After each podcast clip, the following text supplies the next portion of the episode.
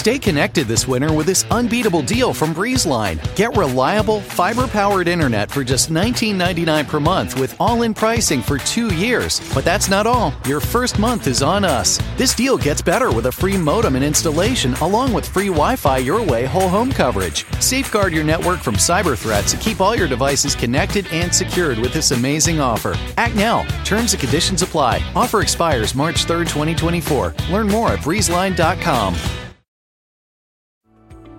For years, I just dreaded going to the dentist. But at Advanced Dentistry, I don't have to. First and foremost, they want you to feel comfortable when you walk in. Like, you'll feel it. Whereas in the past, I might have gone into the dentist and thinking, I might feel some pain at some point. But with IV sedation, it can be something that you don't dread. If you've been avoiding the dentist because of fear, worry, or just not wanting to be judged, you're not alone. Visit nofeardentist.com to learn how IV sedation can change your life. Hey everyone, just a reminder before the episode begins, the last podcast on the Left Live show is this Saturday at 10 p.m. at the Creek and the Cave, 1093 Jackson Avenue in Long Island City, Queens. This month is going to see the return of Henry Zebrowski to the stage, back for the first time in months, and it's going to be our last live show until January. Uh, and we're also going to be live streaming it on our YouTube page. That is the last podcast on the left live this Saturday, 10 p.m. Eastern at the Creek and the Cave, 1093 Jackson Avenue, Long Island City, Queens. We'll see y'all there. There's no place to escape to. This is the last podcast on the left. That's when the cannibalism started.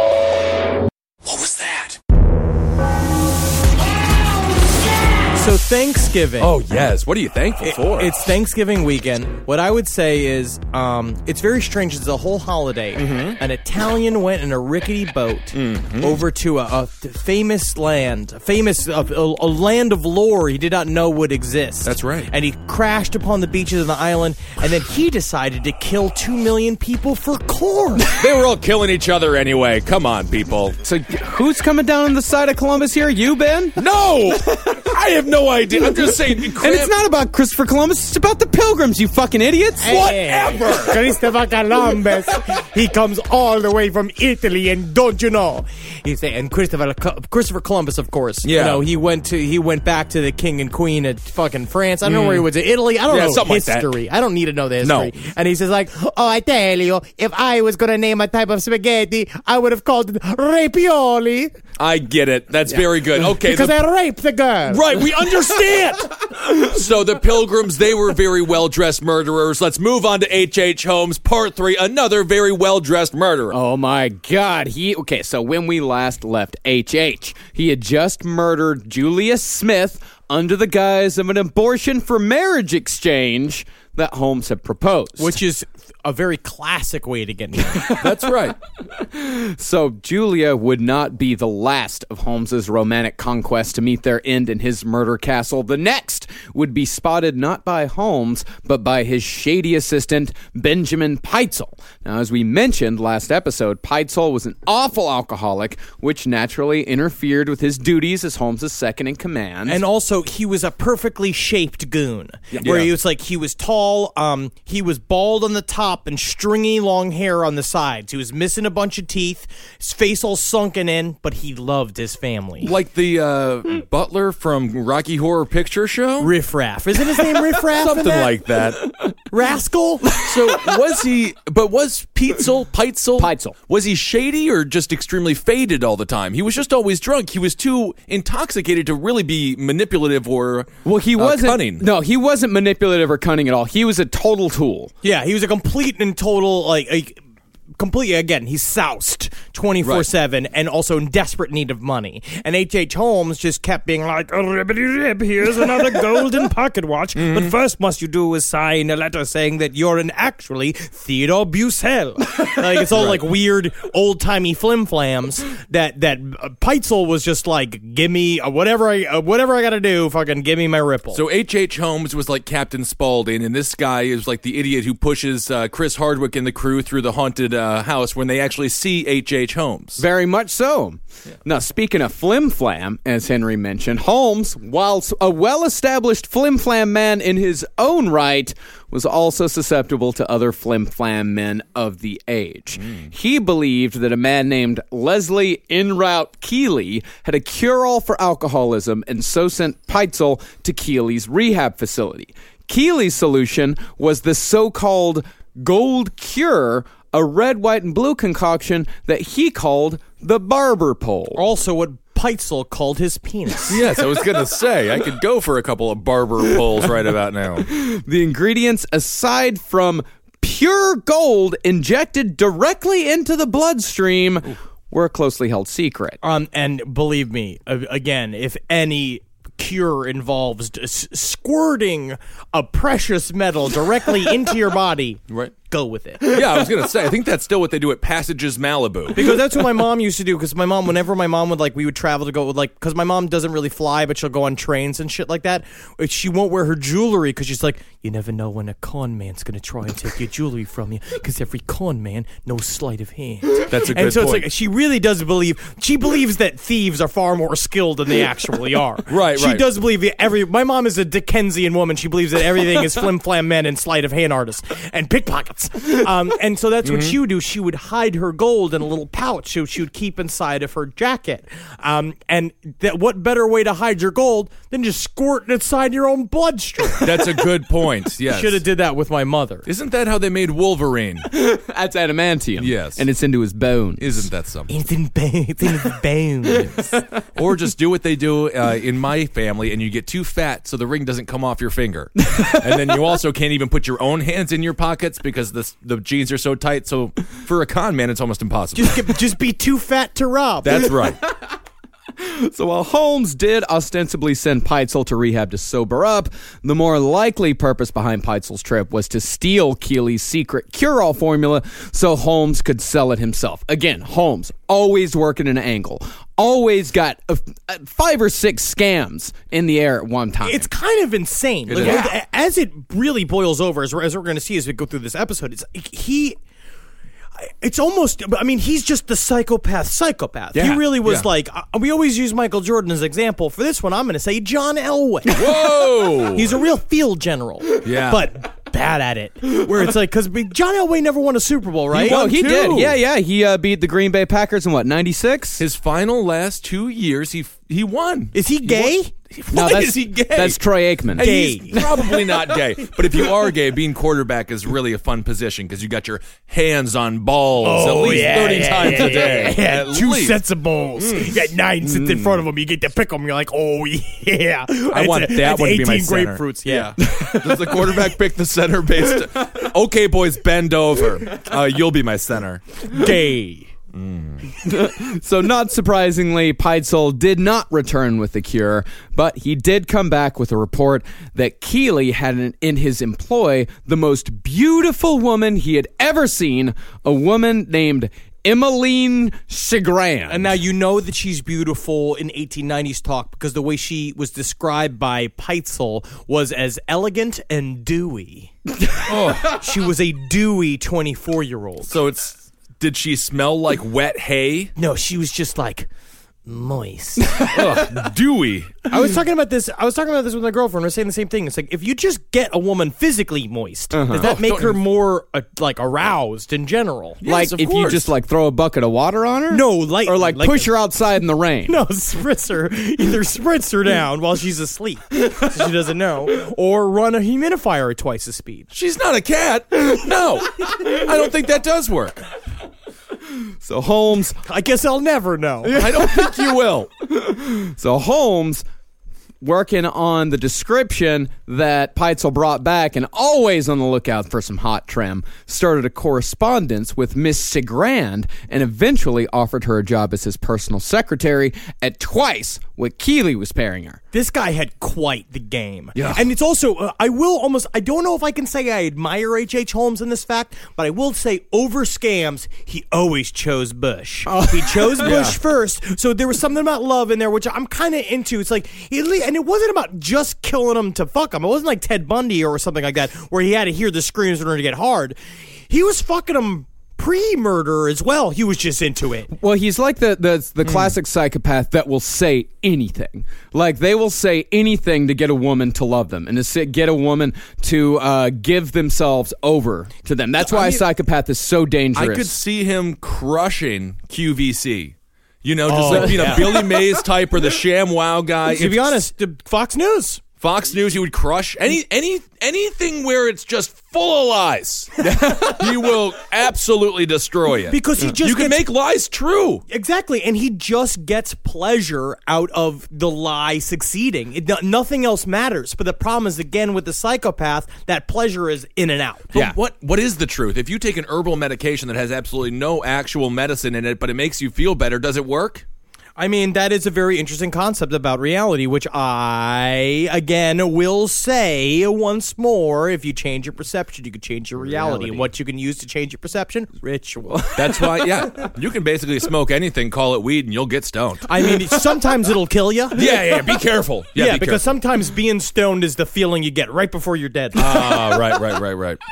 So Emmeline readily accepted his proposal to come work for him, and within just a few months, Holmes had seduced her. He asked her to marry him in November of 1892, and had most likely already decided to kill her before popping the question because asking her to marry him was all part of the plan. It's very interesting because again, he gets something out of just the, the her living this lie, and you're going to see it played out here. He it's something about creating this this this idea that he's a normal man who's seducing Mm-hmm. a woman. It's like he laughs to himself that anybody would even believe that he's a normal man. But it's also something he proves to himself he can do it. If It's- he wanted to be normal, he could live that normal life in a heartbeat. it's psychopathic behavior because what he's doing most i guess a lot of psychopaths just out there in the world low level psychopaths really enjoy the uh, ability to seduce a woman to get them to fall madly in love with them and then throw them away Entry level psychopath. entry level psychopaths temp psychopath. Temp. Not even getting paid yeah. for it, huh? yeah H.H. H. Holmes though when With he intern. when he got bored of a woman he killed her hey, you know what? You know what? He's not right. I'm going to take Yeah. back what I was going to say. Yeah, good, good. Yeah. So Holmes's scheme to get away with this, he gave Emmeline a dozen plain white envelopes and asked her to address them to her closest family and friends. He told her that he would, of course, have formal wedding announcements printed up later, but he just wanted to make sure everyone important in her life would get word that she was getting married to this wonderful man who, by the way, uh, he told her to call her, uh, I think it was Henry or Howard. I think he told her to call her Howard because he had an uncle that was a duke in England, and the only way that H.H. H. Holmes would inherit the money was if he took the name Howard. So this is like the original Nigerian email scam? Dude, yeah. Absolutely, he's been doing it back in the day, and I remember he all. And part of one of his other stipulations that he said to her is, he's like, "But I do hope that you're okay with a Mister Peanut themed wedding." And she was like, "Am I? Nothing I like better than a sophisticated peanut." I love, yeah, Peanut's very popular. Absolutely, especially one with little legs dancing around that doesn't scream when you shell him. And they come in their own little suits. So soon after addressing the envelopes, uh, Holmes decided it's time for Emily to go, and her death is particularly horrifying. Well, I mean, she was crazy dewy. Yeah, that's the thing. When you got someone that dewy, you can't you can't just do it normal because she'll slide all over the place like a bar soap. Yeah, he kept on asking her to plug in light bulbs and stuff like that, knowing that she'd just go up anytime. I'm sorry, dear. Just I just happen to have these wet hands, but they're just not wet enough to zap me. dewy. Hmm. So while working in Holmes's third floor office one day in December, Holmes asked his wife to go and retrieve some documents from inside his safe. And as soon as she walked him walked inside, he quietly closed the door of the safe behind her. A little bit farther. No, no, no, no, no, no, not that, not that pile of documents. The, the, the father's one. A little bit farther. A little bit farther. Don't, don't listen to it. No, that creaking noise. Oh, I must have played my Halloween sound effects album earlier. I'm sorry. Just gonna just slam. Well, what he wanted her to think was that it was all an accident. He wanted he didn't want immediate fear. He didn't want the slam. He wanted her to slowly realize that she was going to die. Because he did this also with Julia Smythe, where he said, uh, or Smith, however the fuck you pronounce that British last name. She basically he he kind of coddled her and said, "Oh, we'll be fine, we'll be fine." And then he put her out and then killed her. Again, that that game to mm-hmm. keep playing it about how he's a normal man and everything's normal, even while he's killing her. Yeah. this guy. I mean, H. H. Holmes is an impressive psychopath. Yeah, Yeah. it's like it's. I'm, the more you read about him and the more you really research him, he's like fucking Goebbels. He's like one of these guys Yeah. where he's a he's a mastermind of evil and just can't stop. General Rommel. the Desert Fox. Yes, never charged with a war crime because everyone loved him so much. He was on the cover of Time magazine. Yeah. Anyway. Isn't it weird? I think didn't Kim Kardashian also go as the Desert Fox for a little bit until she realized it had the same nickname as a famous German Nazi army general, And whatever. then the Nazis requested she change it. So over the next few hours, Holmes listened through the door of the safe, vigorously masturbating just over and over and over again Right. as Emmeline screamed and screamed until she finally ran out of oxygen and suffocated. I mean, I'm getting going just sitting here thinking about it. I don't mean to be like this. yeah. Yeah, you shouldn't. Oh God, I gotta stop saying it. Yep. Those are the fetishes that are illegal. Her skeleton was sold to LaSalle Medical School a few weeks later, and when police finally searched Holmes's castle, they would find a single footprint etched into the steel to the inside of the safe's door. Now, if you're asking how a small young woman could press hard enough on a steel door to leave her footprint, in a desperate attempt to save her life, she tried to push the door open with her foot, but Holmes, always the forward thinker, had covered the floor of the safe in acid to speed along the asphyxiation process, and the acid on her feet was more than enough to make the footprint permanent on the steel door. So when you say acid, like a part of me does go to like, uh, you know, like. Timothy Leary, Yeah, just be yeah. like, she was you just like tripping nuts, being like, you know, talking about tramps and thieves and stuff. What kind of acid? Uh, like chemical, sulfur. I don't know if it was Not trippy dippy fun acid. No, no. caustic I acid. Yeah, yeah, yeah. Burning acid. Again, this is what like you know who H. H. Holmes is? He's the penguin. He That's penguin. kind of what it's like. It's like he's got gadgets and things. He's kind of like the Riddler. he's not the Joker because the Joker's more cool, I guess. I don't know. He's a supervillain. yeah, Yeah. Yeah, kind of awesome in a a- horrible way. He's a bit of all of them wrapped into one, huh? Yeah, he's an absolute supervillain without a superhero to catch him. So Emmeline was actually quite a popular girl. She talked to a lot of people in the castle. She had a lot of friends, a lot of family, which was the reason why Holmes had her address the envelopes. After her disappearance, he took the envelopes that she had addressed herself in her own handwriting, typed up wedding announcements with another man's name in place of his own, and sent the announcements to Emily's family and friends, making them believe that she had run off suddenly with another man. Damn. And Emmeline's parents later said that after they hadn't heard from their daughter at all following the announcement, they just assumed that she had died in Europe or something. Right. And her new husband either didn't know their address or didn't care enough to inform them. Such were the times in America. Foresight on H.H. H. Holmes is incredible. It's amazing. He's well. He planned it out ahead of time, and now he'd played the game so much. Again, we're going to see later on. It's like what these serial killers say. They plan out their kill. They plan out their kills Right. for weeks and weeks and weeks, and how they're going to how they're going to do it, and how they're going to get out of it, and eventually the thought process begins to fall apart. Because they right go now, berserker mode. yeah, right now he's at the top of his game. Well, the funny thing about H.H. H. Holmes is that he never goes into murder berserker mode. He, goes into flim-flam he goes into- berserker mode. yeah, he goes into con berserker mode. He goes into crime berserker mode. As far as murder goes, his record's perfect. Like he ab like Yeah. he Like John Elway. a little bit, yeah. more like actually more like Troy Aikman. Mm. Troy Aikman never lost a Super Bowl. Gay. Hmm. Hmm. So while Holmes in modern times is most famous for being the so-called devil in the White City, the World's Fair of 1893 would actually come at the end of Holmes' Chicago rampage. Now, as we said in the first episode, the 1893 World's Fair, or the World's Columbian Exposition as it was officially known, was up to that point the largest, most spectacular, and most hyped event that had ever happened in America. Yeah. Yeah, it was sort of like Billy Joel at Madison Square Garden. Oh, I love it when he sings Piano Man, but then he's so old he sings it again. Isn't He'll funny? sing Piano Man up to seven times in concert. I've heard that. Great, great concert.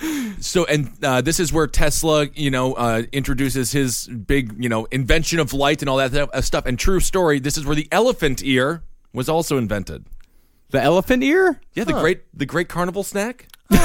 you don't know about the elephant ear? and another day in fat long man history. No, they funnel in all the it's it's piping hot dough, and then they put it into the oil.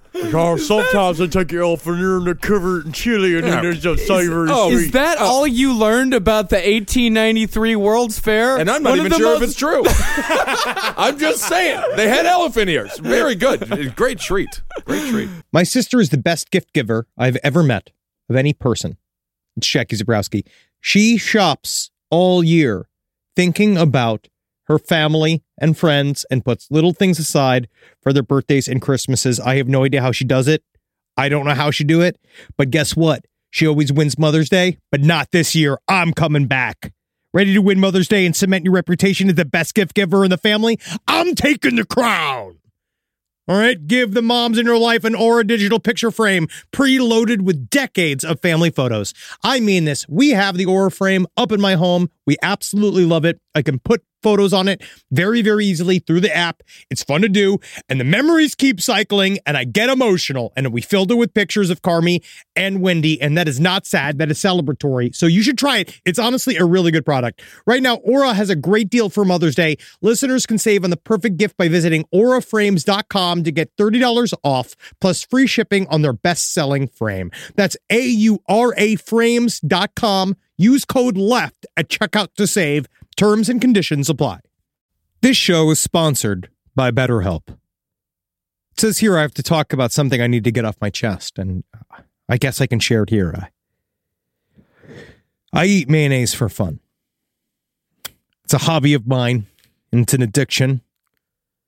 And it's a daily weight on my life. How much I need whipped egg whites and oil crammed into my veins as soon as I wake up. And a lot of people carry around a lot of different stressors, big and small. Some people are presidents, some people are soldiers, some people have to eat mayonnaise, especially with hard boiled eggs, which is what I eat for lunch. But I guess I should share that in therapy because therapy is a safe place to get things off your chest and to figure out how to work through whatever's weighing you down. And what I do is I just add eggs if I have mayonnaise left over. I just continue to add the eggs. But if you're thinking of starting therapy, give BetterHelp a try. I hope they can help me. My God. I hope they can help me. Get it off your chest with BetterHelp. Visit betterhelp.com slash lastpod today to get 10% off your first month. That's BetterHelp, H-E-L-P dot com slash lastpod. One in five Americans have learned a new language on their bucket list. If that's you, make 2024 the year you finally check it off the list with Babbel. Be a better you in 2024 with Babbel, the science-backed language learning app that actually works. Don't pay hundreds of dollars for private tutors. It's a waste. Don't waste hours on apps. Besides appetizers, that's the kind of apps I like. Babbel's quick 10-minute lessons are handcrafted by over 200 language experts to help you start speaking a new language in as little as 3 weeks. Did you know that empanada is already Spanish? I didn't. Thanks, Babbel. Did you know that burrito is already Spanish? Wow. I just got to learn all the rest. And eventually, I'm going to be eating downtown Mexico. Thanks, Babbel. Here's a special limited time deal for our listeners. Right now, get 60% off your Babbel subscription, but only for our listeners at babbel.com slash left. Get up to 60% off at babbel.com slash left, spelled B-A-B-B-E-L dot com slash L-E-F-T. Rules and restrictions may apply. So between May 1st and October 30th of 1893, over 27 million people attended the World's Fair, many of them out of towners, and all of them needed somewhere to stay. Now, in later confessions, Holmes claimed to have only killed one fairgoer during that entire summer, but certain accounts say that as many as 50 people who stayed at Holmes's castle during the World's Fair never came back from Chicago. But again, we're going to cover. But, but again, we already covered the fact that people just go, leave and just don't come back. yeah, it was like 9/11 all the time. You All could- the You could just leave and just say like, ah, I don't know, he just didn't come back. I guess he's dead. freedom. That's back when freedom was free. right, right.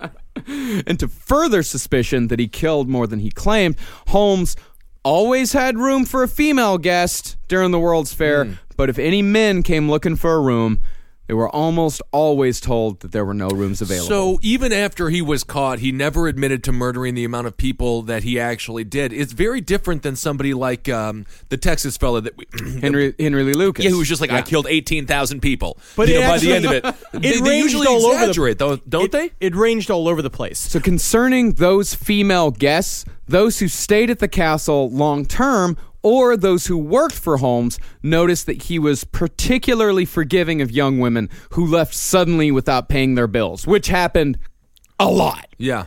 And while Holmes certainly had a hell of a lot of reasons for killing the women who worked for him, it is possible that soon before their deaths, these women they just started wondering out loud, "Hey, why isn't boss really all that bothered by all these unpaid bills?" And also with the, this, the Hmm. combined with the constant stench of chemicals surrounding homes must have led. At some point, some questions have to pop up. Uncomfortable questions. He's got greased chutes. Yeah. if your house has greased chutes in it, you're not. Unless you're getting apples from the attic to the basement real quick, and you're just like, uh, you know how rats love apples, and even that statement is ridiculous. Yeah. Bunch of questions you would have to ask regarding does he have Alzheimer's? Is there some sort of elderly disease happening? Yeah, what's happening? And that there's just so many women just absolutely disappear. Like we said in the last episode, they would just be belo- like a whole room of clothes just left behind, uh, and they would leave without paying their bills. And you know, people were gonna ask questions, and the people who asked questions also ended up dead. Hmm. So by the time the fair had come to town, Holmes had already decided that it was time to leave Chicago. His debts were mounting, and it was getting harder and harder to talk his way out of them. And in fact, some of his debtors were starting to consolidate. Well, because he started realizing this guy's not paying anybody. Yeah. He started checking in with each other hmm. and like being like, "Did this guy pay you yet?" And they're like, "No," and it because he hadn't paid for a thing. He should have just filed for bankruptcy like a good old Donald Trump. they would have voted him for president. He did pay for chloroform. Oh, that's ah, nice. That's yeah, right. yeah. He played. He paid for everything that he really wanted. Absolutely, it was like what I was saying before. My problems with my debt consolidation is that when I talked to the debt, when I talked to credit card people, and I was like, they were like, "You need to pay this money," and I was like, "Why?" Yeah, why? And they were like, "You need to pay this money." I was like, "Well, what do you do if I don't pay the money?" They're like, "You need to pay this money." And guess what I didn't. I didn't pay any of that money. no, don't bother. You know what I do? I just go and I give them all the empty beer cans that I spent the money on, and I say that's good as cash. there you it's go. good as cash. good as cash. But Holmes, before he would leave Chicago, he had one last long con to finish off.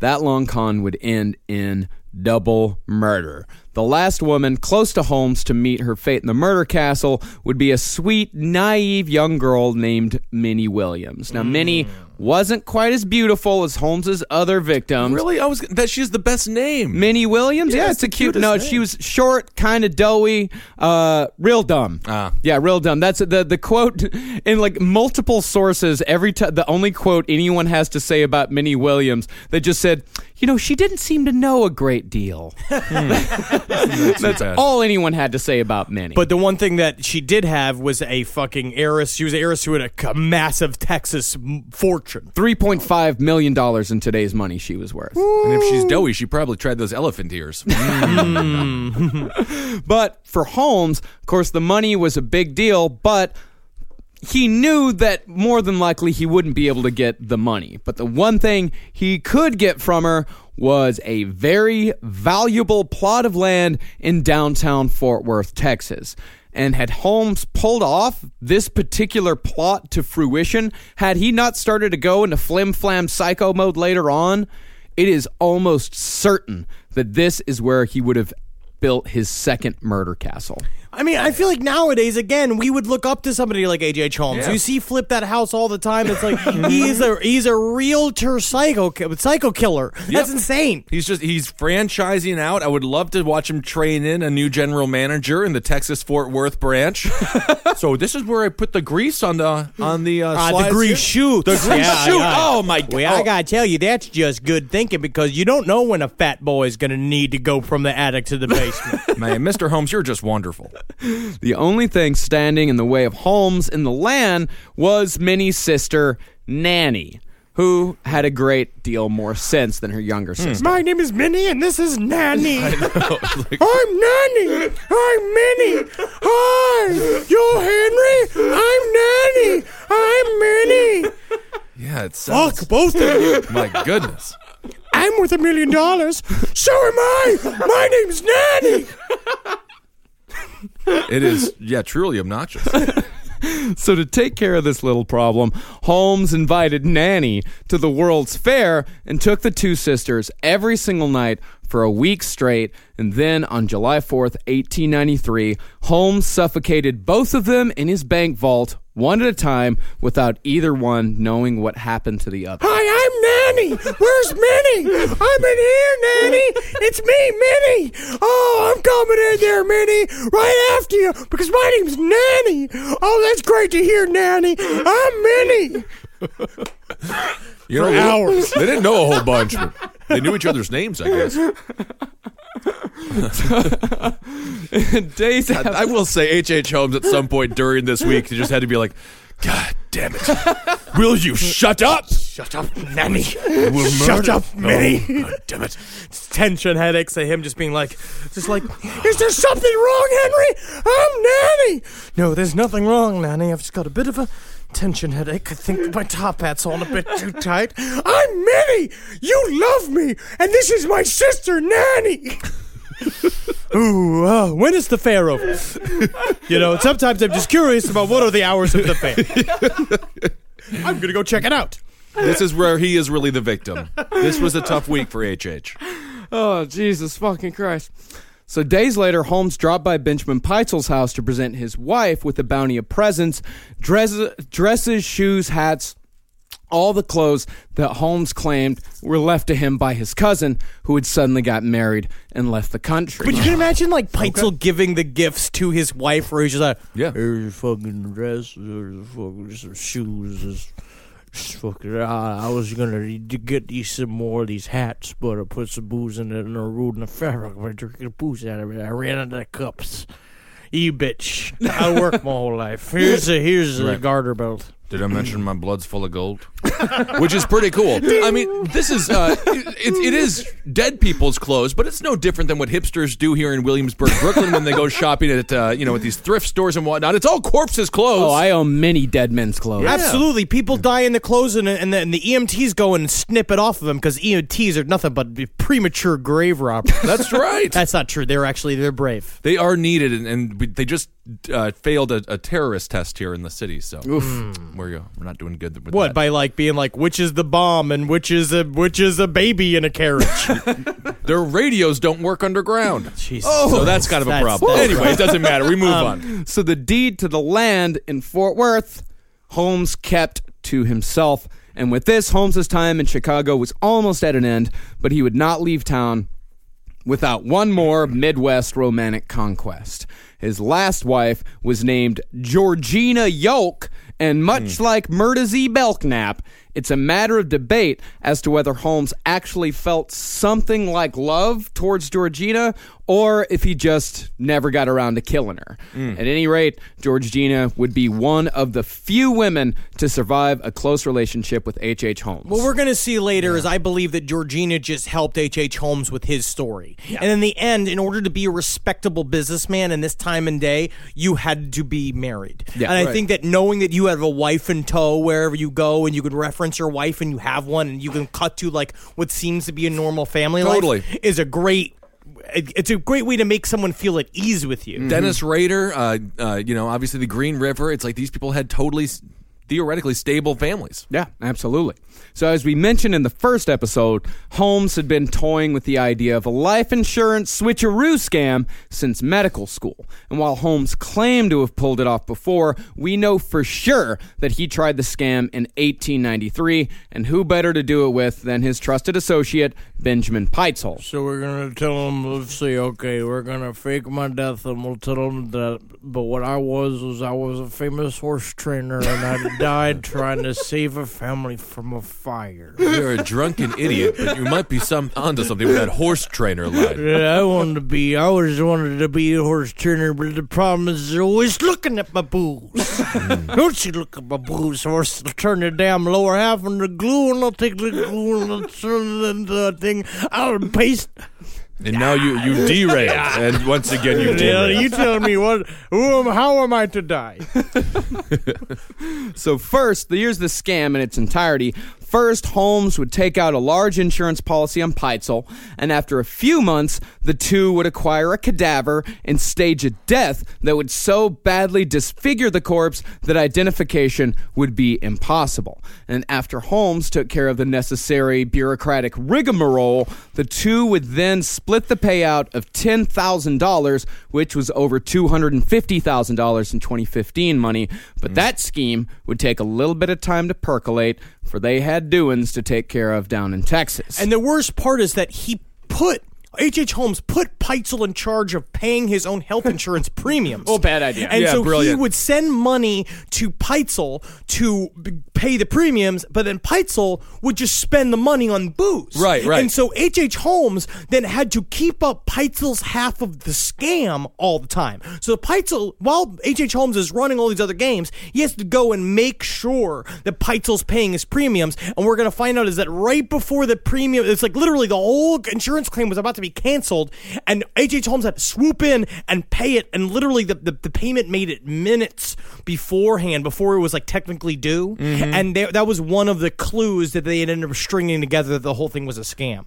It, uh, obviously, you know, you should not kill anybody. But isn't there something inside of you where Nice you're just caveat, like, Ben. Good, What thank a, you, But thank what, you, a, Ben. what a time to be alive in a way. To, I mean, li- nowadays you try to pull off a scam like that. There's a de- detective Columbo coming to ask you a bunch of very interesting questions. Yeah, these these uh, these hard shoes and these these long arms are coming out and good sniffing around my good time, Charlie's. Back in the day, all you'd have to do is cut off their ears, and then the det- detective would be like, "Well."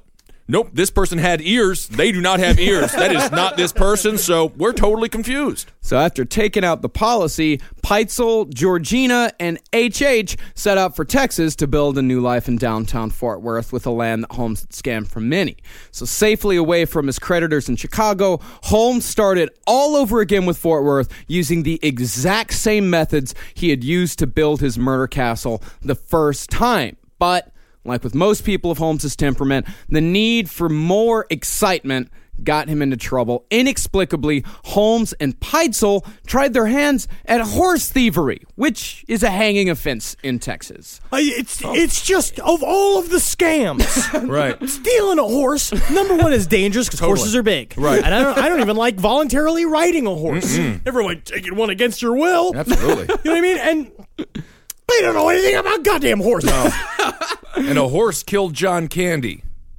Well, he had to ride a horse and he was obese. Well, I mean, yeah, yeah, yeah. Heart yeah. disease killed John Candy. Well, but he he died on a horse. I'd say maybe horse steak killed John yeah, Candy. could be. Well, I'm just saying. So the two, of course, identified almost immediately as the culprits. They left Fort Worth in the middle of the night, never to return. They would resurface six months later in St. Louis. It's a nice place, St. Louis. oh, come on. That's where Holmes would be arrested for the very first time, by the way, after trying out uh, a pharmacy fraud. That old trick where he would buy things on credit. Uh, he would sell, he would buy things on credit under an assumed name, sell all of the products, and then when the creditors came, would say, like, no, that's not me. I did not buy these things. This was Mr. Bilkey that bought all of, all of those things. They saw right through it, and he landed in prison, and while in prison awaiting bail, Holmes would make the mistake that would eventually get him caught for good. How old is he now at this point? Oh, 32, 33, he's our age. So he has just been, and in, so, but the life expectancy back then wasn't as high as it is now. Yeah, it was like 34. so he's just like an elderly man, be like, never been caught yet. Why Yeah. wouldn't he stop? Yeah, I mean, because that's that's the thing. He hasn't Or why even. would he? I mean, he hasn't necessarily been close to get getting caught this entire time. Yeah, he's had creditors come at him, but he hasn't really had the law come at him yet. Right. Uh, because he's been able to talk his way out of it, and he's also this whole time. There's all of these investigators that have been coming to his murder castle, and he's been turning them away with the pat and a handshake. Well, now And so his everything- confidence is through the roof. Right, But nowadays, nobody trusts. Back in the day, they trusted you. They don't believe. No one believed that you were a liar or a psychopath. Yeah. They thought that it was like, oh, he'll get around to it because this was Right. like old timey America when things were still pure. But that little, little we all know, there was a whole bunch of rape going on. Yeah. And again, are people still obsessed in the States about what's happening in the UK and London with Jack the Ripper? Oh no, that's long gone. That's no, long it gone. pacified us when we saw the Jack the Ripper stuff. That the whole thing was that the way the newspaper sold it was like we'd never have anything like that Right. over here in the mm-hmm. congressional United States of America. Right. Yeah. Meanwhile, we killed how many millions of Indians with blankets? Well, and at this time, this is when the Indian Wars were raging on. Uh, yeah, so we were really getting to the Indian killing at this point out in the Old West. Yeah, Yeah. Everyone was killing each other. When was Wounded Knee? I like the tone that you said that. Yeah. when was the casino give out? Well, what happened in Wounded, Knee was only four years before this. No shit. what ha- in Wounded Knee they they armed the prisoners, and then the prisoners got the uh, the Native Americans. They Holy gave them shit. weapons to fight uh, to fight uh, other Native American tribes and to uh, uh, protect them against wildlife. And then the uh, prisoners, the Native Americans, uh, you know, obviously used the guns against them. this is how we treated the inventors of jerky. It's not- oh my God! Did Native Americans invented jerky? I'll say it. I'm 126 Cherokee. What's that? Your pinky? By the way, you're thinking of Little Bighorn. Wounded Knee is when we just shot all the women and children. Yeah, whatever.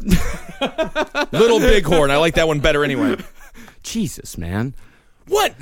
That's a better name. what is wrong with you people? What about octopus dog hat? what about that f- brave battle of the Cherokee versus the the uh, congressional armies of the uh, Alabamians? I am very pro Native American. Inventors of jerky, struck down by Italians. Mm-hmm. I'm one twelfth Native American. So we're actually kind of in the Wild West. Speaking of, at this point, for Holmes's cellmate was a man that Harold Schechter referred to as quote. an authentic desperado. the someone so um, audacious with his bodillery that one would assume that he was born to be an outlaw. Thank you, Harold Schechter. You're the best, Harold. So this man that was in the cell with H. H. Holmes, his name was Marion Hedgepeth, aka the Handsome Bandit. And he actually was very handsome. He and was. he was handsome. Not like they say H.H. H. Holmes was handsome. Yeah. This guy Yeah. actually was handsome. And this is very interesting. This is also a trait of psychopaths. He was bragging about his crimes and his abilities because literally he wanted the validation from another famous criminal. Yeah, mm-hmm. he was struck by the celebrity because he want what he wanted was there was this bad man, and he was famous because this was a, a time in America where the uh, the the Wild West criminal uh, was a celebrity. yeah, nothing's changed, has it? No, not actually, not really. It actually hasn't. Caitlyn Jenner's Woman of the Year, and she fucking killed a bunch of people. Just one. and of course, H.H. wanted to impress the outlaw who rode with such desperate men as James, Illinois Jimmy Francis, and Lucius Dink Wilson. Oh man, hmm. Illinois is just a bad nickname. That's just where the dude's from. Illinois Jimmy. Yeah, I mean, but he- actually, I think it was just his favorite state. yeah, it could be. That would- think was just because he couldn't tie his shoes and he had a fucking pot of soup for a hat. Oh. like, oh, not like better than going inside the train. nice hat though. So, at any rate, Holmes needed one last person to pull off his insurance scam, a crooked lawyer to broker the whole thing. And Holmes figured if any man knew a crooked lawyer, it would be the handsome bandit. So, Holmes offered Hedgepeth 500 bucks for his help in the scheme and was put in touch with a man named Jephthah D. Howe. And as soon as Holmes was sprung from St. Louis, Holmes grabbed Pitezel and headed to Philly. Now, Pitezel, who had moved his whole family, including his wife and their five children, to St. Louis for the duration of the insurance scheme, left town on July 29th, 1894, after letting Carrie in on the scheme. Pitezel never saw his wife or their children ever again. And it's actually a very sad story because they were talking about how he he came home drunk. I'm sure they just solidified the plans because now the plan is that he was going to go and, and pretend to be a patent maker, Yeah. like a patent clerk uh, in this area town. He's going to set up shop and then he was going to be blown up in a fake explosion because he was an inventor.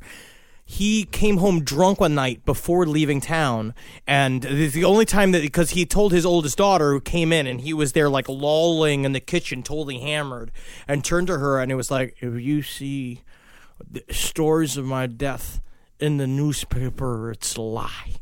It's a lie, and it's like it's very sad Yeah. because Yeah. it's true. Because then they all had to play along in order for the quote unquote insurance scam to work. Right, right, right, right. But Alice, actually, when she heard about it, she did still like she had her suspicions that her father was still like. She later on thought like, oh, now I remember that it was a lie. But when she first heard it, she did believe that her father was actually Well, dead. drunks are always kid. saying random things. Yeah, and that's what it was. Yeah. That the drunk, like, she's like, yeah, dad used to come home drunk and say stupid bullshit all the time.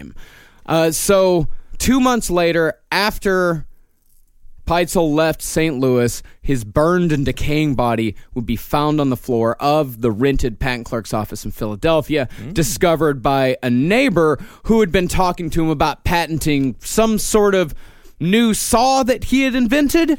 It was some kind of saw thing. It was a flim flam machine. Yeah, He it was bringing another him in there- flim-flam machine. Yeah, and uh, again, he, Pitezel had become immediately known in that small little area where he had set up shop as a drunk. He Yeah. just showed up, and his whole thing was like, "I'm staying sober. I'm staying with it. I'm staying straight and on the on the racer's edge because I am a part of a very complicated insurance scam. Is that bourbon? Is that what does that taste like?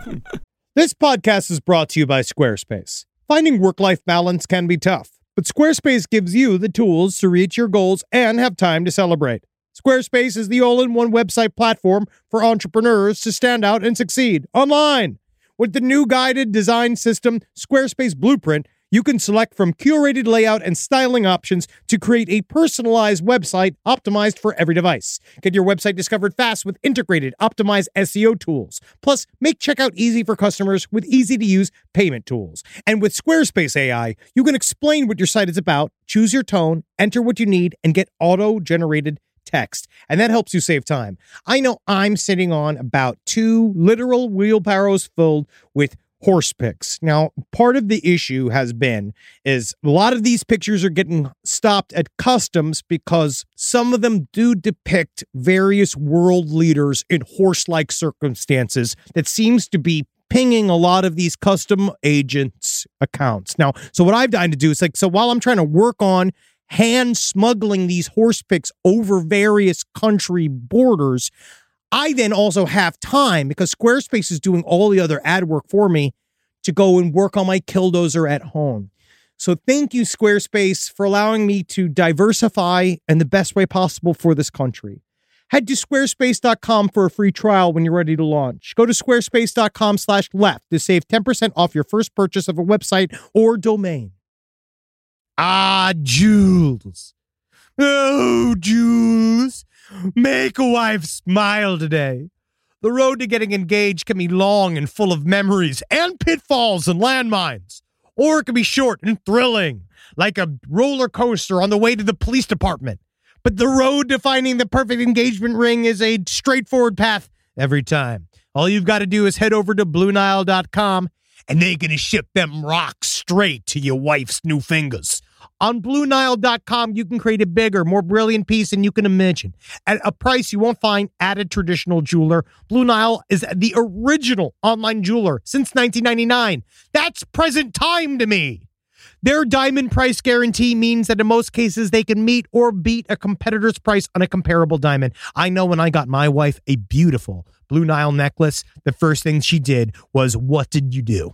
But afterwards, she was so happy to have it and she loved it and she wore it when we went on vacation. And Maron, did everybody come around being like, Where'd you get that piece, you beautiful woman? And I was like, Stop talking to my wife. She's spoken for. You can see it with the Blue Nile bling she's got on her. Right now, get $50 off your purchase of $500 or more with code LASTPODCAST at BlueNile.com. That's $50 off with code LASTPODCAST at BlueNile.com. BlueNile.com. Hey, did you know Fast Growing Trees is the biggest online nursery in the U.S. with more than 10,000 different kinds of plants and over 2 million happy customers in the U.S.? They have everything you could possibly want, like fruit trees, palm trees, evergreens, houseplants, and so much more.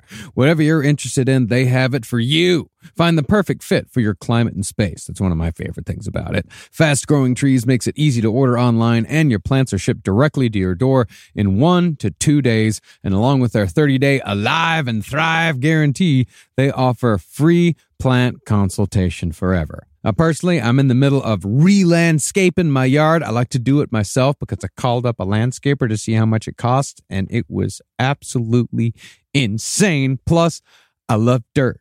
I love getting my hands in the dirt and I love planting things myself. And fast growing trees has given me some wonderful plants that I can use. Like I got this uh, Texas sage, it's purple. I've dug up a whole bunch of horrible bushes and shrubs up in front of my window and in front of my house and put some purple Texas sage up there and it's going to thrive and it's going to look real good. And I didn't even have to go to a nursery to buy it. It came to my house.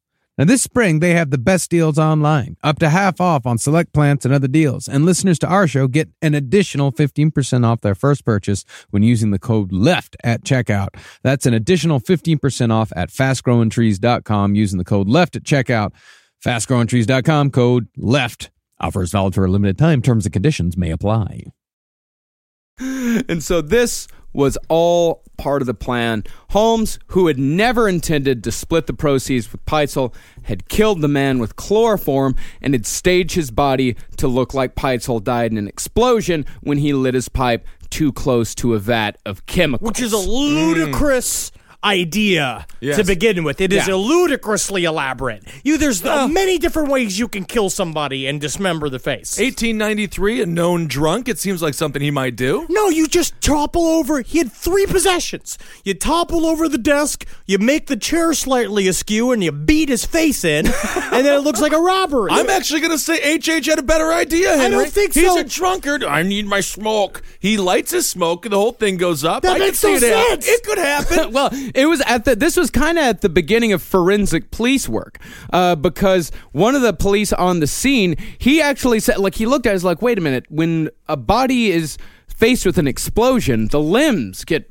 very mussed up. You know, everything. everything. That's what he said. His whole body was totally fine except his face was burnt. Yeah, and then superficial burn. and he reeked of chloroform. well, so he should have burnt him up a little bit more. yeah, set Yeah. fire to the house. All right. Yeah. So Holmes arrived in the Pi- at the Pitezel house in St. Louis the same day that Benjamin's wife and children read the announcement for his death. And Carrie was told, "Listen, let the kids think that their father is dead.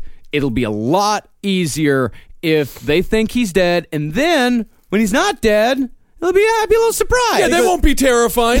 that won't scare the hell out of them. It won't warp their brains and their idea of trust for the rest of time. No, no, no, But also, it's it. What's true with this whole thing is that his wife had begged him. It's like Pitezel did the classic. I mean, like this is the last scam, baby. Mm. We're getting this thing, and then we're getting out. Don't you Yep. even think about it. You're just you got.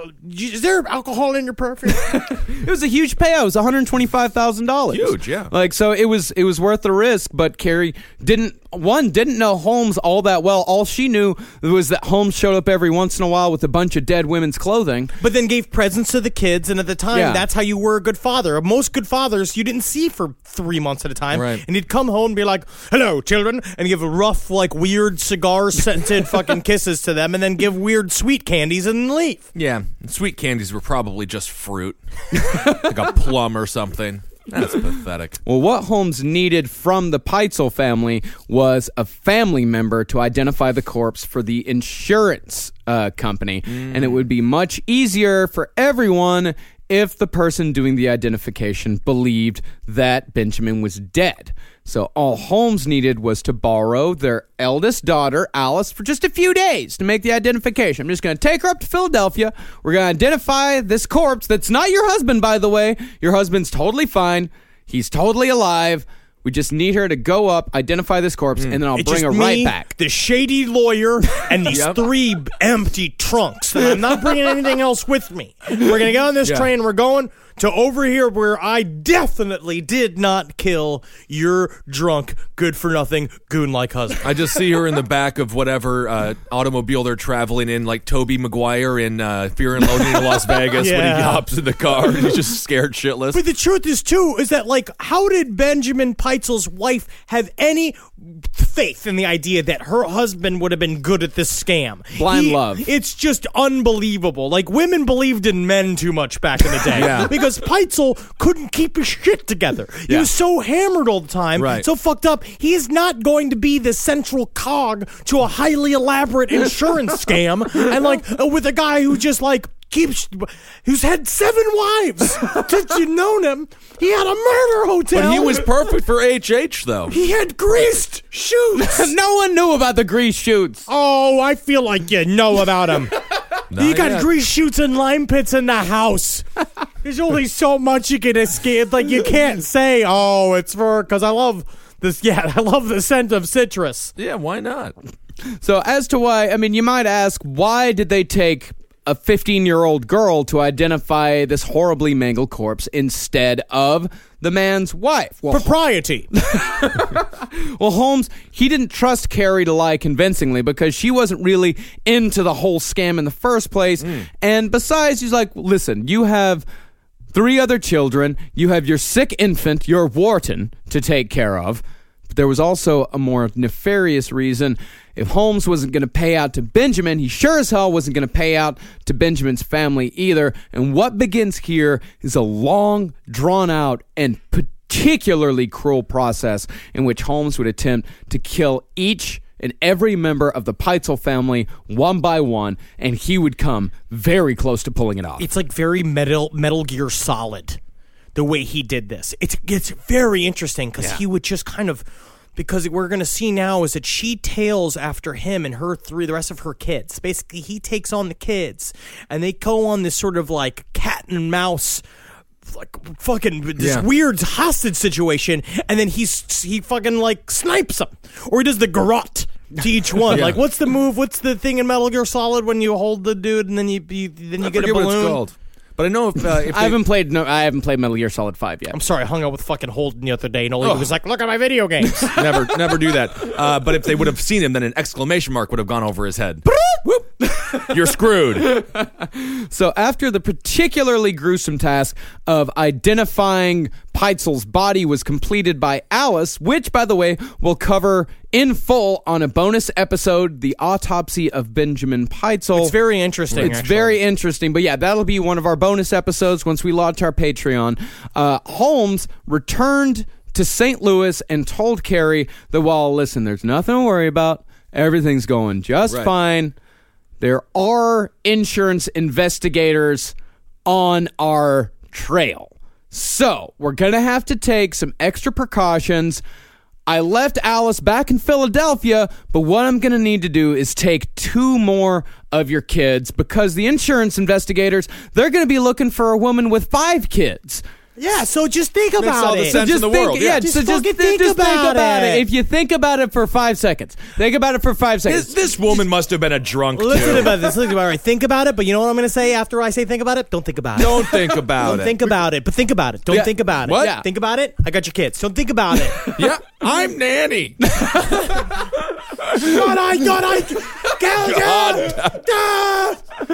So what happened? But you got to also remember is that H. H. Holmes was the pinnacle of man in his day. Of course, like she looks at him, she's like, well, of course, well, you know, he he had all these uh, successful businesses. He he ran the the castle for such a long time, And he's got a wife that he's checking in all the time with while he's killing all these these, these kids. How does he get to go to sleep? That's Busy what I want to say. That's what he's burning but candles both ends. You know That's what he needs is a spa treatment. He'd be crushing Twitter.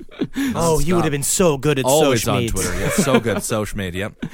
So over the next few months, uh, as Henry said, Holmes would take three of Carrie's children, Howard, Nellie, and Alice, from town to town, registering in hotels under false names, sometimes claiming the kids as his own, sometimes saying he was their uncle, but always changing the story to breed confusion every time. So what he hmm. was doing was he was just moving around. So if once he did in fact kill the children, the trail would be impossible to follow. I actually do feel bad for good uncles. because like you can't do anything with your nephews or Nah. nieces. If Well, you I'm gonna- check in, and you're like, I am their uncle. Everyone's just like, follow us, come with us, please. Uh, because there are only four good uncles. right. I'm one of them. Oh yeah, I'm an uncle too. Yeah. Yeah. Woo! Woo, I haven't molested nothing. Nope. good, good, good to know. I helped my nephew with his English with his research paper the other night. I bought my niece the entire series of Goosebumps. Oh, that's very good. She read one and said they were frightening her, and then they did not tell me, but they gave them all away. So you are the creepy uncle, unbeknownst to you.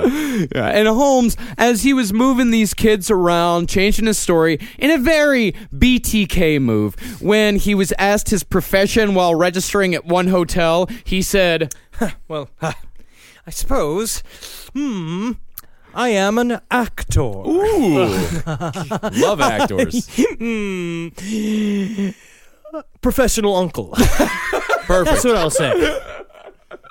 So as Holmes was moving around the kids, he was also moving around Carrie Pitezel, constantly stringing her along, saying, "All right, so your husband, so we're gonna have to go to Toronto next because that's where your husband is. He's waiting for us there in Toronto." And then once they get to Toronto, he'd say, "Well, actually, he had to go to Detroit on business for me." Meanwhile, he's got a wife that he's decided to keep alive. Yeah. That he's handling with her because he's still saying that he's working for the ABC copier uh, program or yeah, yeah, company, but whatever it is. ancestor of the mimeograph. But it just seems like ABC copier again just seemed like a dude inside of a box that you would just put it in there and he would draw it up inside the box and go like stick it out. A little white slave.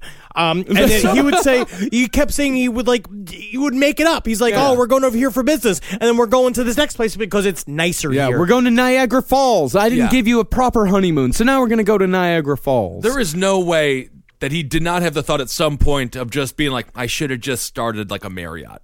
like I should have just promised continental breakfast and just ran a damn hotel. This is so much work and he's for a big payoff, he but is, not that big of a he payoff. is loving it. That's You think the- he's enjoying Oh this? my god, he is loving it so much because he's he has these three people that he's manipulating and it's- and Screaming in the back seat in all the time. In certain cities, uh, he would keep all three people, all three groups of people, blocks away from each other. You see, I actually think it's not so much pleasure. There is a pleasure over when it all works out. Right. But I think what he does is he pushes himself to the extreme of stress and then makes these decisions and then does the next thing. And that's what it's not a love, it's an addiction Yeah. to the release after stress, stress, stress, stress, stress, stress, stress, up to my top. Oh, is, is it, am I just about to be caught? Is everything about to fall apart? Boom, I, I made it. I'm a mm-hmm. fucking genius. And Right. that's where the pleasure is. It's go. not the manipulating. Yeah, I think It's- this sucks for him. it's the this game, is work. but he's doing the game on purpose because then it feels like you're doing something.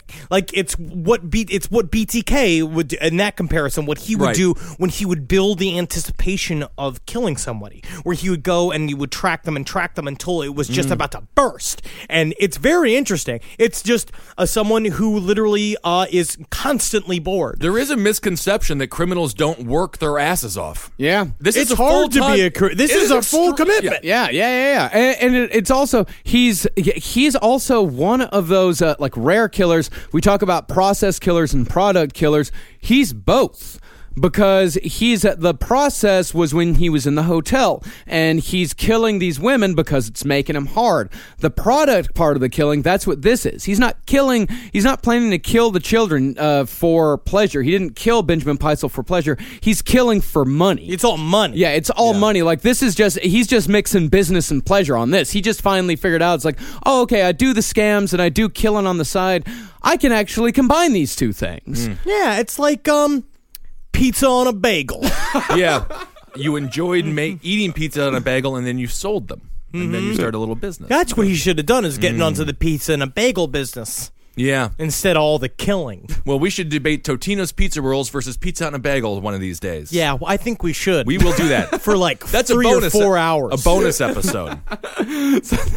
So the children, they spent their days alone, locked in hotel rooms. They would constantly be writing letters to their mother, but Holmes kept every single one of them because it's and the letters are just so sad because it's all they been like, Mommy, you never write. Yeah. Why don't you write? Because I've been writing to you. H.H. H. Holmes keeps gripping on me, but he bought me fancy umbrella. How I wish you could see my umbrella, but you don't write. See you in Toronto. Yeah, and it, well, it started off as an adventure for the kids. Like, oh, we're traveling from place to place. We're seeing so many different locations. This Yeah. is so exciting. Uh, and then it starts getting cold, and they only have like these tiny, thin jackets. And Holmes. He just sees buying them jackets, buying them clothing. He sees that as wasted money. He's like, "Why would I? Why would I ever do that? yeah, why would I dress these dead kids? Yeah, right. yeah, why? Why? Because that's what people who uh, later on gave gave witness to is they said that there was this, ima- and that's one thing that part of the scam that he never thought of is that he always stood out because he was this immaculately dressed, very nice looking man with these three waifs, these horrible looking children you that are dirty. They're in mm. torn up, ripped clothing. They're always cold. But he also did the same thing to the house too. The Yeah. murder castle turned into this drab, like fallen down thing because he became bored with it. Now, like we're gonna see, the first child to die was the youngest kid because he was being a pain in the ass. Yeah, he was starting to scream and yell and draw even more attention to him. Uh, so he told the two little girls, he's like, listen, I'm going to take your brother to live with my cousin Minnie. Minnie! Uh oh. I'm Minnie. I'll take the kids. I'm Minnie. Yikes. I'm your cousin, Minnie. Oh my goodness. It rhymes with Winnie. It's am I, It's M I N N I E. It's Minnie. rather stay with H. H. Holmes. I think. In reality, though, Holmes took the boy to a secluded, rented house, killed him, chopped up his body using surgical instruments that he had had sharpened specifically for this event. Oh, these are just sharpened. Wow, nice. and burned the body in the stove. And all that was found of little Howard were teeth, bone fragments, and pieces of his clothing. Nellie and Alice would be killed soon after in Toronto. Holmes somehow convinced the girls to enter a trunk outfitted with a hole just big enough for him to run a hose into. And like so many others, the Pitezel girls died by gas. Get up. Come on. Get, get, in, get in the trunk. No, no, no. It's a fun game in the trunk. Listen, no, no, no, no, no. Listen, you're getting in the trunk, and I'm going to get in the trunk. Don't think you're thinking about it? Don't think about it. Think about Don't it. think about Don't think about it. Just get in the trunk. Just think about the trunk, all right? And now by gas. Does that mean he farted inside of the hole? Yes, yes, he was slamming beans uh. down his gullet. It took a little bit of time, but sure, sure enough, he asphyxiated them. I think let's let's let it hang. Hmm, asphyxiated. Boom! I'm on fire. So Holmes then took the bodies to another rented house, borrowed a shovel from a neighbor, telling him he needed to bury some potatoes in the cellar. Can I What get is your, um, happening? can I get your uh, your shovel? I got to What do you need? Uh, For what? For what? I, you know, I got to bury shovels, bury um some. Uh, So I love the shovel. One of my favorite shovels. I don't just give it away willy nilly. Bury some uh, carrots? No, No, no, I- no, no, no, no. I already buried my carrots Right, oh, okay. last week. Some potatoes. I got to bury them down in the cellar for the for cellar potatoes. You're thinking about it. Don't even think about it. Here you go. Have the shovel. But it was not potatoes that H.H. H. Holmes was burying. What was it? Little girl. Oh, different. Mm, they don't grow. The invest. No, they don't. That's not how life works. Believe it or not, you don't bury a child and it turns into a tree full of life. That is also human. sounds like the, the latest Cure album, Buried Little Girls Don't Grow. Oh, it's sad. So the investigator who found the bodies after an extensive six month search, his name was Frank Geyer. He said when he first put the shovel into the ground, quote, Only a slight hole had been made when the gases burst forth. The stench was frightful. So while the bodies were so badly decomposed that Alice's hair slid from her scalp as they picked her up, the youngest was the only one with actual physical harm. Her fa- feet had been amputated to prevent identification upon discovery. For Nellie had a club foot. We don't know what mm. Holmes did with the feet, though.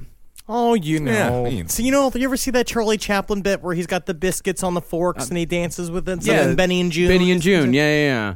Probably something like that. Made him dance a little bit, huh? A little tap routine. yeah, yeah, yeah, Or just every time somebody asks, he was like, "They're baby feet." Don't think about it. You're thinking about it. Do you think about it? Don't think about it. Mm. But you know, okay, so Holmes, he's killing Benjamin Pitezel. He's killing kids. He's planning to kill more. He's killed dozens of women back in Chicago. He would not be arrested for any of these things. He would be arrested for insurance fraud, and had it not been for one man, Holmes would have likely pulled off the Benjamin Pitezel insurance scam and killed the entire Pitezel family. You know who Holmes forgot about? Who? The handsome bandit. Ay, bendito guapo. no, it's very interesting because he because that's what the uh, Marion had when it happened when when H.H. Holmes told him his secret. He's just like, oh, this is fucking great, and he got all the information that he wanted from Holmes about his whole insurance scam. And he's just like, as soon as my sentence comes, I'm gonna flip this fucking idiot who told me he was all plans because he's not. This guy's not a real desperado. I bet he looked at H.H. Holmes and was like, this guy's a fucking psychopath, but he does not know how to be a desperado. He's a dandy. He's a handsome bandit. Yes. Well, Marion is that he's the like real life like bad men of the old like bad man of the old west. really like a bad man, but with Yeah. the weird, so not honor amongst thieves, but like you know, he was train robber, did some intense shit, like, Like, was a uh, hardcore guy. Jesse James type of guy. like Black Bart from A Christmas Story. exactly like Yes. Black Bart from a Christmas story. but with more rape. Whoa. a lot more. So Marion never got that five hundred dollars and was far more interested in cutting a deal with the judge in exchange for a pardon, which he got. By the way, uh, and a little thing about Marion Hedgepeth died in a shootout at a gas station in 1909. I didn't even know they had gas stations in 1909. That's kind of fun. Yeah, they were dangerous. Yeah, it sounds like it. So as soon as Hedgepeth saw the announcement for Pitezel's death, he put two and two together. It's like, oh, okay, that's the that's the score that that Holmes guy was telling me about. Hedgepeth calls over a guard, tells the guard the whole story. The uh, the guard tells the judge. The judge calls uh, Philadelphia.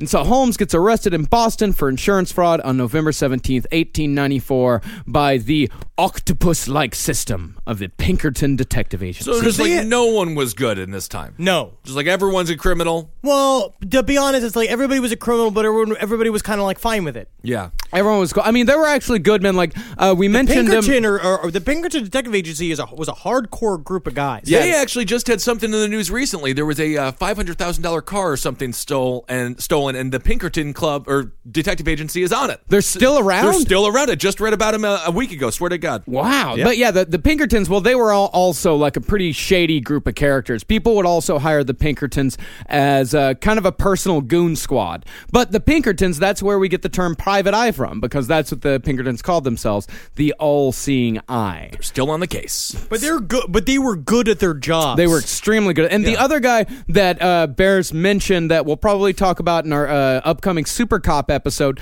Frank Geyer.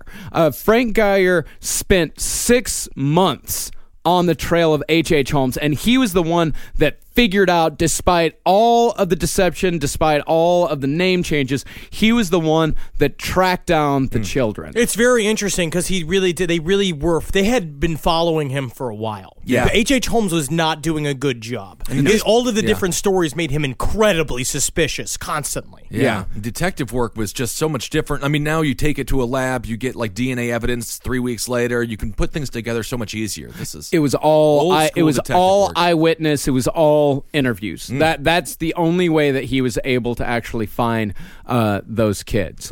And so HH, he's in prison. Uh, Carrie Pitezel uh, finds him finally and says, "Okay, so you're in prison. Where are the kids?"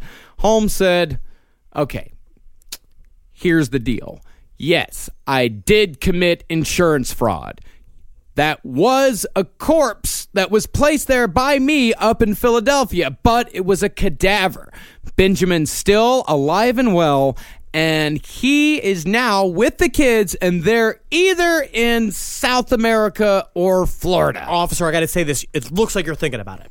Right. But what I need you to do is to go ahead and take that thinking about it and give it a bit of a goal reversal of that. All right? Don't think about it. Don't think about it. don't they're just think about it, beating him think with about it. sticks. Yeah. Uh, but when the children's bodies were finally found, Holmes claimed that Minnie, along with the mysterious accomplice named Hatch, had, Hatch. I'm Hatch, and this is my friend Minnie. I'm Minnie. I'm Hatch, and I help her kill babies. I'm Minnie, and I killed a baby with my friend Hatch. God, man, that is the most annoying character that's ever come out of you. You don't like it? I love it. so when uh yeah so that's what holmes said he said that Minnie, along with hatch had killed the children uh while they were in her care uh and but now with an obviously grisly triple child murder at the very least attached to holmes investigators finally decided to take a look at the castle that Holmes had run for years over in Englewood. The de- evidence inside was more than enough to seal Holmes's fate. They found the acid vats. They found the surgical tables. They talked to the groundskeeper, uh, this guy named Quinlan, and he's uh, he was like, they were like, "How did you not know?" He's like, "Well, I was never allowed to clean the second floor." I mean, Uh, at some point, the detectives just had to look at each other and be like, "We should have done this like seven years ago, huh?" You know what? You know what? You thinking about it? You think you're Yeah, thinking I about am it? thinking anyway, about son. it. Don't think about it. Don't think about. It. Okay, you know what? Thank you That's so the much. one thing I you learned so from much. that H.H. Holmes guy. Thank you so much. And by the way, Quinlan uh, killed himself with strychnine just a few years later. And uh, his uh, suicide note, the only thing it said, one sentence it just said, I couldn't sleep. Oh God, that's terrifying. Yeah. Oh, sorry. Yeah, yeah. Yeah. I didn't sleep last night, but I like being alive. So Holmes would eventually be convicted of only four murders, but he would confess to up to 30 and always the adapter. Holmes went from publishing a set of memoirs professing his innocence before the discovery of the children and the castle to saying the bodies found inside the castle, they were all donated cadavers. I got them all completely legal. I'm a doctor. I'm using them. But once they finally proved that once he once he knew that he was going to die, that he was not going to get out of it because there were no appeals in 1894 1896. Greased chutes Yeah, gre- down to burning areas. lime lime pools. Yes, he finally said that he was he would go back and forth. He said that he was alternately possessed by or guided by the devil. He famously said, I was born with the devil in me. I could not help the fact that I was a murderer no more than the poet can help the inspiration to sing. I was born with the evil one standing as my sponsor besides the bed where I was ushered into the world, and he has been with me since. Oh, or she. I do not want to discriminate. That's right. Cisgender. Gender is fluid too. Gender is fluid. Yes. So Holmes was hanged on May 7th, 1896. He was not one of the lucky ones to have his neck snap when the doors opened beneath his feet, and so was strangled to death slowly over 15 minutes before finally being pronounced dead. As far as the castle goes, much of it was destroyed in an arson attempt in 1895, and today in its place stands a post office.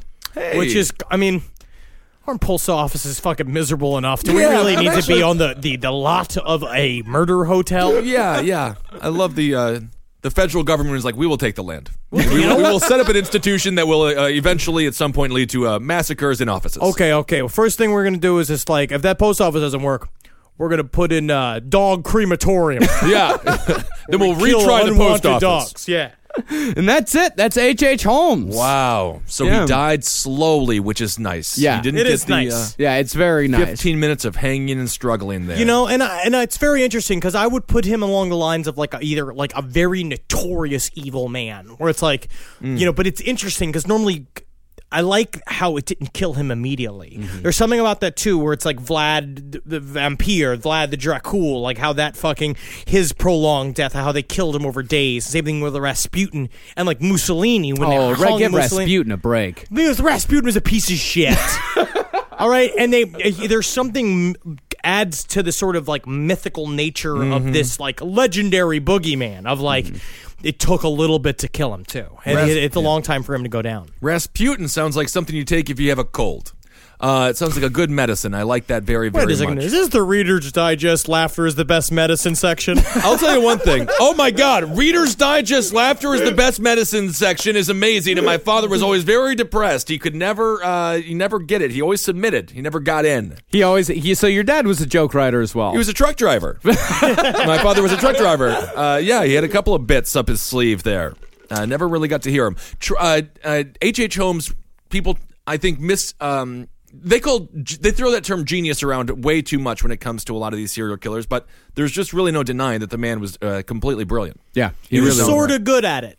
Yeah, yeah, it's interesting to actually build these things to see to actually, you know, it's like most of these things stay in people's minds. Yeah. All right. Wow. What a series. Great job, Marcus. Thank you very Wonderful, much. And uh, wonderful research. We've got, We've got to give much thanks to uh, Sammy Coughlin uh, and uh, Megan Fierro Root on uh, this episode as far as their assistance on uh, research goes. Couldn't have done it without him. You did Uh, say Sammy's name like he was a victim of a serial killer. she's. It's a girl. It's a woman. It's a girl. woman. You've never met Sammy? I haven't you've met met. Sammy. You've met Sammy many times. oh, I love her. I, I, I've always enjoyed her. I really enjoy her. All of our interns are very short, and that's the thing why I don't think you see them because they're just walking around underneath the clouds by your shoulders. Very good joke, Henry. You should do that for Reader's Digest. Laughter is the best medicine. and guys, uh, don't forget this Saturday, uh, November 28th, is the last podcast on Great. the Left Live show. Uh, Henry's going to be here for the first time in months. It starts at 10 p.m. Uh, it's totally free. Uh, get here early because I know we've got a ton of people coming to this one. Yep. It's going to fill up quick. Uh, so that's uh, the Creek and the Cave, 1093 Jackson Avenue in Long Island City, Queens. And- it's going to be great. We won't be doing one in December just because it's too uh, hectic with everybody's schedule. So this is the last one before the new year. Yeah, so this is so the come last on one out. until Come on, January. yeah, we sadly have to be, give deference to fucking Christmas. It's a capitalism thing. Don't even think about Jesus. We're going home. Me and you are going home.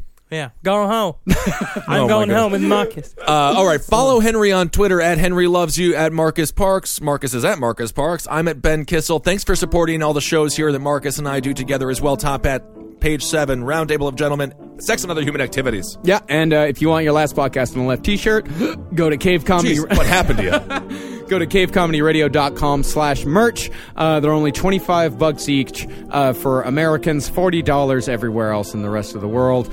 Uh, and uh, also, I got a little project going on right now over on Spotify. If you want to follow me, I'm working on a, I'm doing a playlist for every single year from 1950 to 2015. I'm up to 1980 right now. That's uh, great. Playlist is running at this moment about 1,200 songs.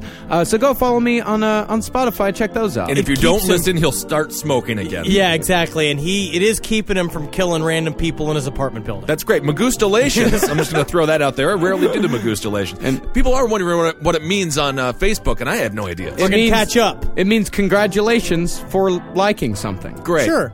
Hail Satan. We all know what that means. That means have a happy Thanksgiving. And Heil Geen. Hail yourselves. For more shows like the one you just listened to, go to cavecomedyradio.com.